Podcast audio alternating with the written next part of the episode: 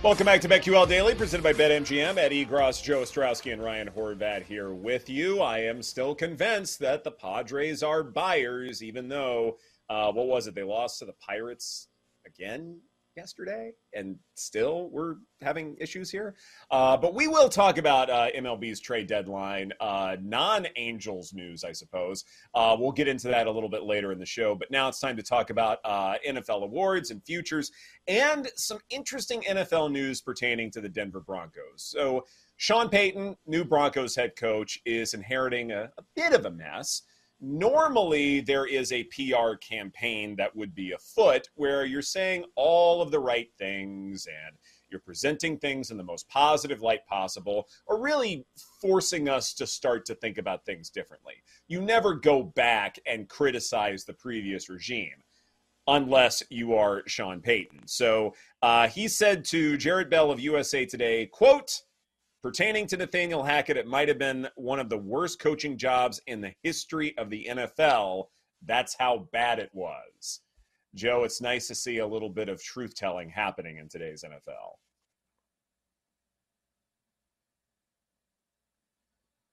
Do we lose Joe? Horvey, it's nice to see a little bit of positive truth telling here in the NFL. Yeah, I mean, I love this to be honest. And what's funny about the whole thing is, you know, with uh, Sean Payton is obviously.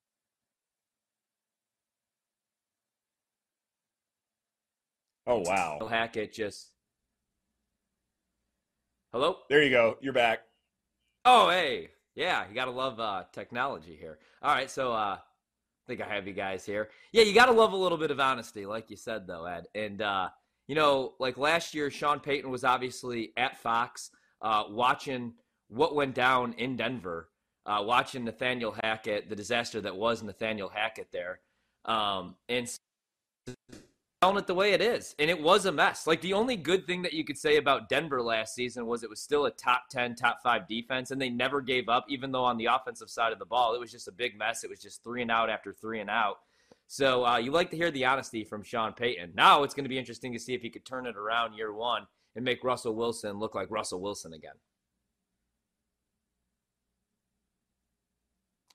Yeah, I, I think so too. Uh, I, I look at this and, and say the Broncos should be in a better position to succeed because, I mean, you just go back to week one, and even though you don't want to, you know, assume everything based upon that, but to me, Russell Wilson probably still has like a couple of years left in him where he can play, yeah. uh, you know, decently. And certainly, I think the receiving corps, you know, it's one of those things where I think even prior to Nathaniel Hackett, prior to Russell Wilson, we always felt like that the Broncos they were pretty sound in most places, especially at wide receiver. It's just that the quarterback position was just never quite right. And in today's NFL, you at least need to be average at that spot to really be in contention. And the Broncos couldn't even get average play. And we ultimately saw some negative results as far as they're concerned. And it's amazing that Nathaniel Hackett, uh, you know, who did some great things with Aaron Rodgers, uh, some great things in Green Bay, uh, suddenly has this really, really bad reputation just because he couldn't quite handle coaching an entire football team. And so, in that respect, uh, you know, Sean Payton may not be wrong. It's just really surprising that he came out and was so forceful as far as that's concerned. So let's move yeah. on now uh, to NFL awards and futures and uh, how we want to bet on some things. And uh, Horvey, you mentioned uh, that Garrett Wilson is someone that you are going to be paying close attention to. Yeah, uh, you know, I'm a little bit higher on the Jets than most coming into the season. Now, I wouldn't, I wouldn't do anything like with their current prices. You know, I did bet them 25 to one to win the Super Bowl a week before uh, they didn't make the deal for Aaron Rodgers. Just kind of figuring that was going to be the route that they were going to go. I think that he's still got some good football left in him. And if you look at Garrett Wilson last year, so what I looked at, you know, you could look at the numbers for Offensive Player of the Year, but what I did with Garrett Wilson was receiving yard leader, which you could still find a 20 to 1 out there. Uh, he led all rookies last year in receiving yards, and that was with the trio of Zach Wilson, Mike White, and Chris Streveler throwing him the football. And if you look at it, man, 16.3% of his targets were deemed inaccurate by quarterbacks, which was actually the fourth highest rate among all wide receivers to have 100 or more targets. Speaking of the targets, you know, you look at Davante Adams, especially those four elite seasons that he spent with Aaron Rodgers, he averaged 12, 13, 11 targets per game. The knock on Rodgers always is when he finds his go-to guys, he st- his go-to guy sticks with that guy. For years, it was Jordy Nelson. You know, if you go back and you even watch that NFC Championship game against the Tampa Bay Buccaneers, Rodgers just continues in the red zone to force it to Davante Adams. And I don't really worry about Randall Cobb uh, stealing targets from Garrett Wilson. He's there because he's Rodgers' buddy. He's a good locker room guy. I don't really worry about Allen Lazard stealing targets from Garrett Wilson. You know, I think he'll be pretty big on third downs because of the familiarity, because he's like Rodgers' security blanket uh, at this point, and he's more of a uh, he's a really good run blocking wide receiver. But I think Garrett Wilson could have a monster season. Um, you look at the rest of the wide receivers in that room. It's Corey Davis, it's Hardman. You know, um, I think Garrett Wilson could have a monster year because I think the volume of the targets is going to be there. So I like the receiving yard leader prop for Garrett Wilson, uh, twenty to one this year. Yeah, I like that process overall. That makes a lot of sense to me. Uh, the the question to me is how much will Aaron Rodgers kind of go to one of his guys uh, as opposed mm-hmm. to going to say the best receiver in that group, which could very well be Garrett Wilson. That to me is the biggest question. And I don't know if how much of that is just okay. The Aaron Rodgers personality quirk uh, is something that makes me a little bit nervous. Uh, or maybe this offense just doesn't work. I mean, at some point when you have uh, someone of Rodgers' caliber, you know, father time always wins, right? You know, at what point yeah. does he sort of fall off the cliff? That is also going to be a, a big question. And so I think uh, maybe we're in slight disagreement as far as like how sharp that number is, but overall, I do like that process a lot as far as figuring out, uh, you know, who can be the receptions leader, who can win offensive, uh, you know, player of the year. Definitely, I think Wilson uh, is a good bet as far as anything else. Um, one defensive player of the year candidate that I want to you know throw in your direction. He's 150 to one, which I find really surprising because to me he's a name that we I, I think we are aware enough of his ability as a pass rusher uh, and as an edge guy. But I look at this and I say, okay, last season this guy ranked fourth in quarterback pressures.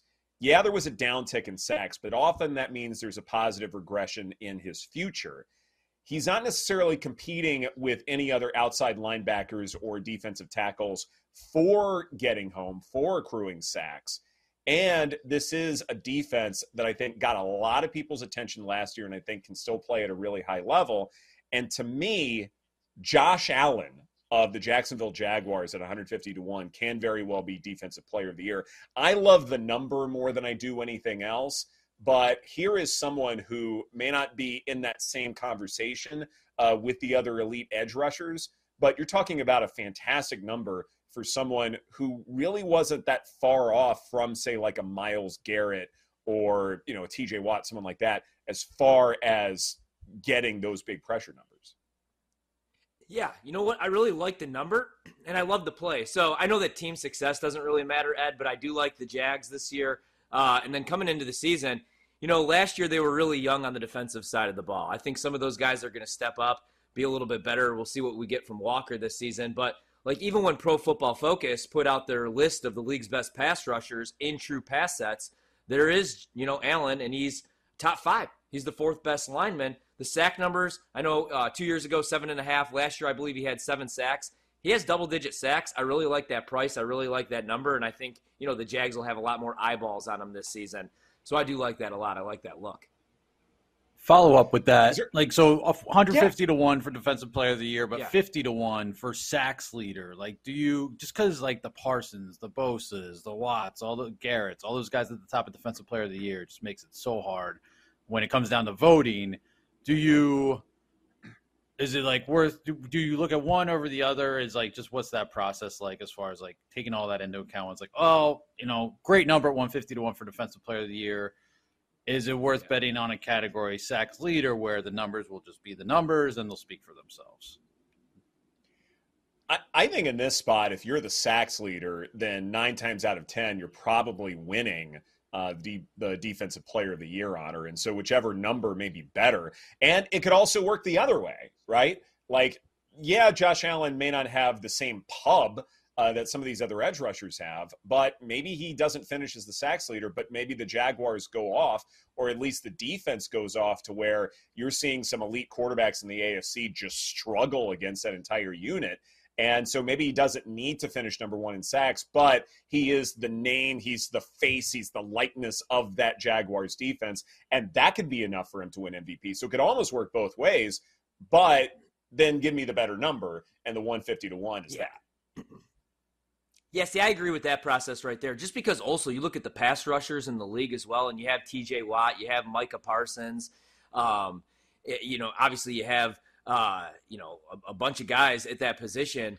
And so I would rather go with defensive player of the year because of the better number. Also, you know, let's say there's a couple maybe interceptions, a couple strip sacks. Maybe he doesn't lead the league in sacks, but maybe he's a sack or two away from Nick Bosa, but he has more interceptions or, you know, he has a fumble recovery for a touchdown. So I like that process. You know, Ed, I actually jotted this down yesterday because I think you, uh, Joe, and myself were all in agreement on Seattle this year, right? It's just too many question marks around San Francisco right now at the quarterback position. I think there'll be regression from Brock Purdy. I kind of wanted to see Sam Darnold win that job, to be honest. What do you think about, and the price isn't great, it's 30 to 1, but what do you think about Geno Smith MVP? If you like Seattle to win the division, right? Um, I really like the run game. You have Kenneth Walker. Now you have Zach Charbonnet to kind of take some pressure off him because I know the numbers dipped a little bit the second half of the season. He was also dealing with an injury. But you're fixing up that offensive line. You draft JSN, who, in my opinion, is the best wide receiver in that class. You don't draft a quarterback like Will Levis to push uh, Geno here in camp. So now he knows he's the guy. You have DK Metcalf. You have Tyler Lockett. And he's coming off a year where, you know, he led the league in completion rate he had 30 touchdown passes. And I think Pete's going to actually trust them a little bit more, open up the offense a little bit more. And as long as, you know, we're not giving touches to uh, Kenneth Walker, you know, like all season long in the red zone, I think he could duplicate the success thrown around 30 touchdown passes. What do you think about Geno Smith 30 to 1 as an MVP candidate this season? Is that crazy? I, I don't just love that number, but I do think he's very much in contention. Uh, to me, yeah. I, would probably want to you know splice up what that number means and if if there's some real value there. You know, upon first instinct, I'd say maybe not. But I am very high on Seattle and very high on Geno Smith, and it's entirely possible, maybe with the exception of the Dolphins, that Seattle does have the best wide receiver corps, maybe top to bottom. Uh, certainly with the Dolphins, uh, maybe it's top heavy, but if you're looking at, you know, one through the end of the list for the Seahawks, maybe they have the best corps. And so that'll certainly help Geno Smith. And also, too, look, the, the team that finishes first in the NFC, that quarterback is going to get a lot of attention. I mean, like, look at Jalen Hurts for the Eagles last year. I he certainly played well. He also missed a couple of games. And I would argue there were probably a few other quarterbacks who perhaps played a little bit better than him. It's just that Hurts was part of a winning campaign for the Eagles. And so the team that finishes first in the NFC is going to get a lot of attention at the quarterback position. Geno Smith could be that guy. Again, the number is concerning, but the wide receivers are there. The offensive line is continuing to rebuild to, to get rebuilt. And as far as Kenneth Walker touches are concerned, I think he'll get them in, say, I don't want to call meaningless situations or garbage time, but they're not going to be things that could take away from the quote unquote highlight reel. It goes back to, to something else, too, is that maybe Josh Allen has the best highlight reel, maybe not the best numbers, but that matters a great deal as far as these voting markets are concerned. Yeah, you just you know you compare prices, right? And I love Justin Fields, but twenty to one for Justin Fields to win league MVP, thirty to one for Geno Smith. We like Seattle's chances, you know, more than we like the Bears to win the North. I do like what the Bears are doing, but I think they're probably a year away. I mean, Fields would make sense because you do bring in DJ Moore. You know, he's probably going to rush for over a thousand yards. You add a couple, uh, you know, you add a tackle, two new members of the offensive line. But still, I'd rather play Geno at thirty to one than Justin Fields. Um, but yeah, like you said, a lot of times it does matter about the highlight package as well too. But uh, I do think that there's some good value, you know, in, in these markets uh, right now, MVP mm-hmm. and Defensive Player of the Year. But I do really like that 150 to one look. That's a great price. Eh, eh, you know, with with Justin Fields, though, eh, you know, again, there there are just a lot of questions here. I mean, I get that right. that division uh, leaves something to be desired, but you can say the same. You can say the same thing about the Seahawks, right? Yeah, you have to go through the 49ers twice, but are we really that concerned about the Rams and the Cardinals? Even though I'm not sure Arizona will be the worst team in the NFC, that's not a team that I think will go in the other direction per se. So, I, I mean, to me the schedule is probably behooving Seattle just a little bit more, despite the extra travel. So I look at that and say, yeah, if you're comparing those two, definitely Geno's going to make a lot more sense than Justin Fields. This is BetQL Daily presented by BetMGM. Coming up next, some more Angels news and how they may very well be using Lucas Giolito. And we'll also talk about the rest of today's MLB card right here on the BetQL Network.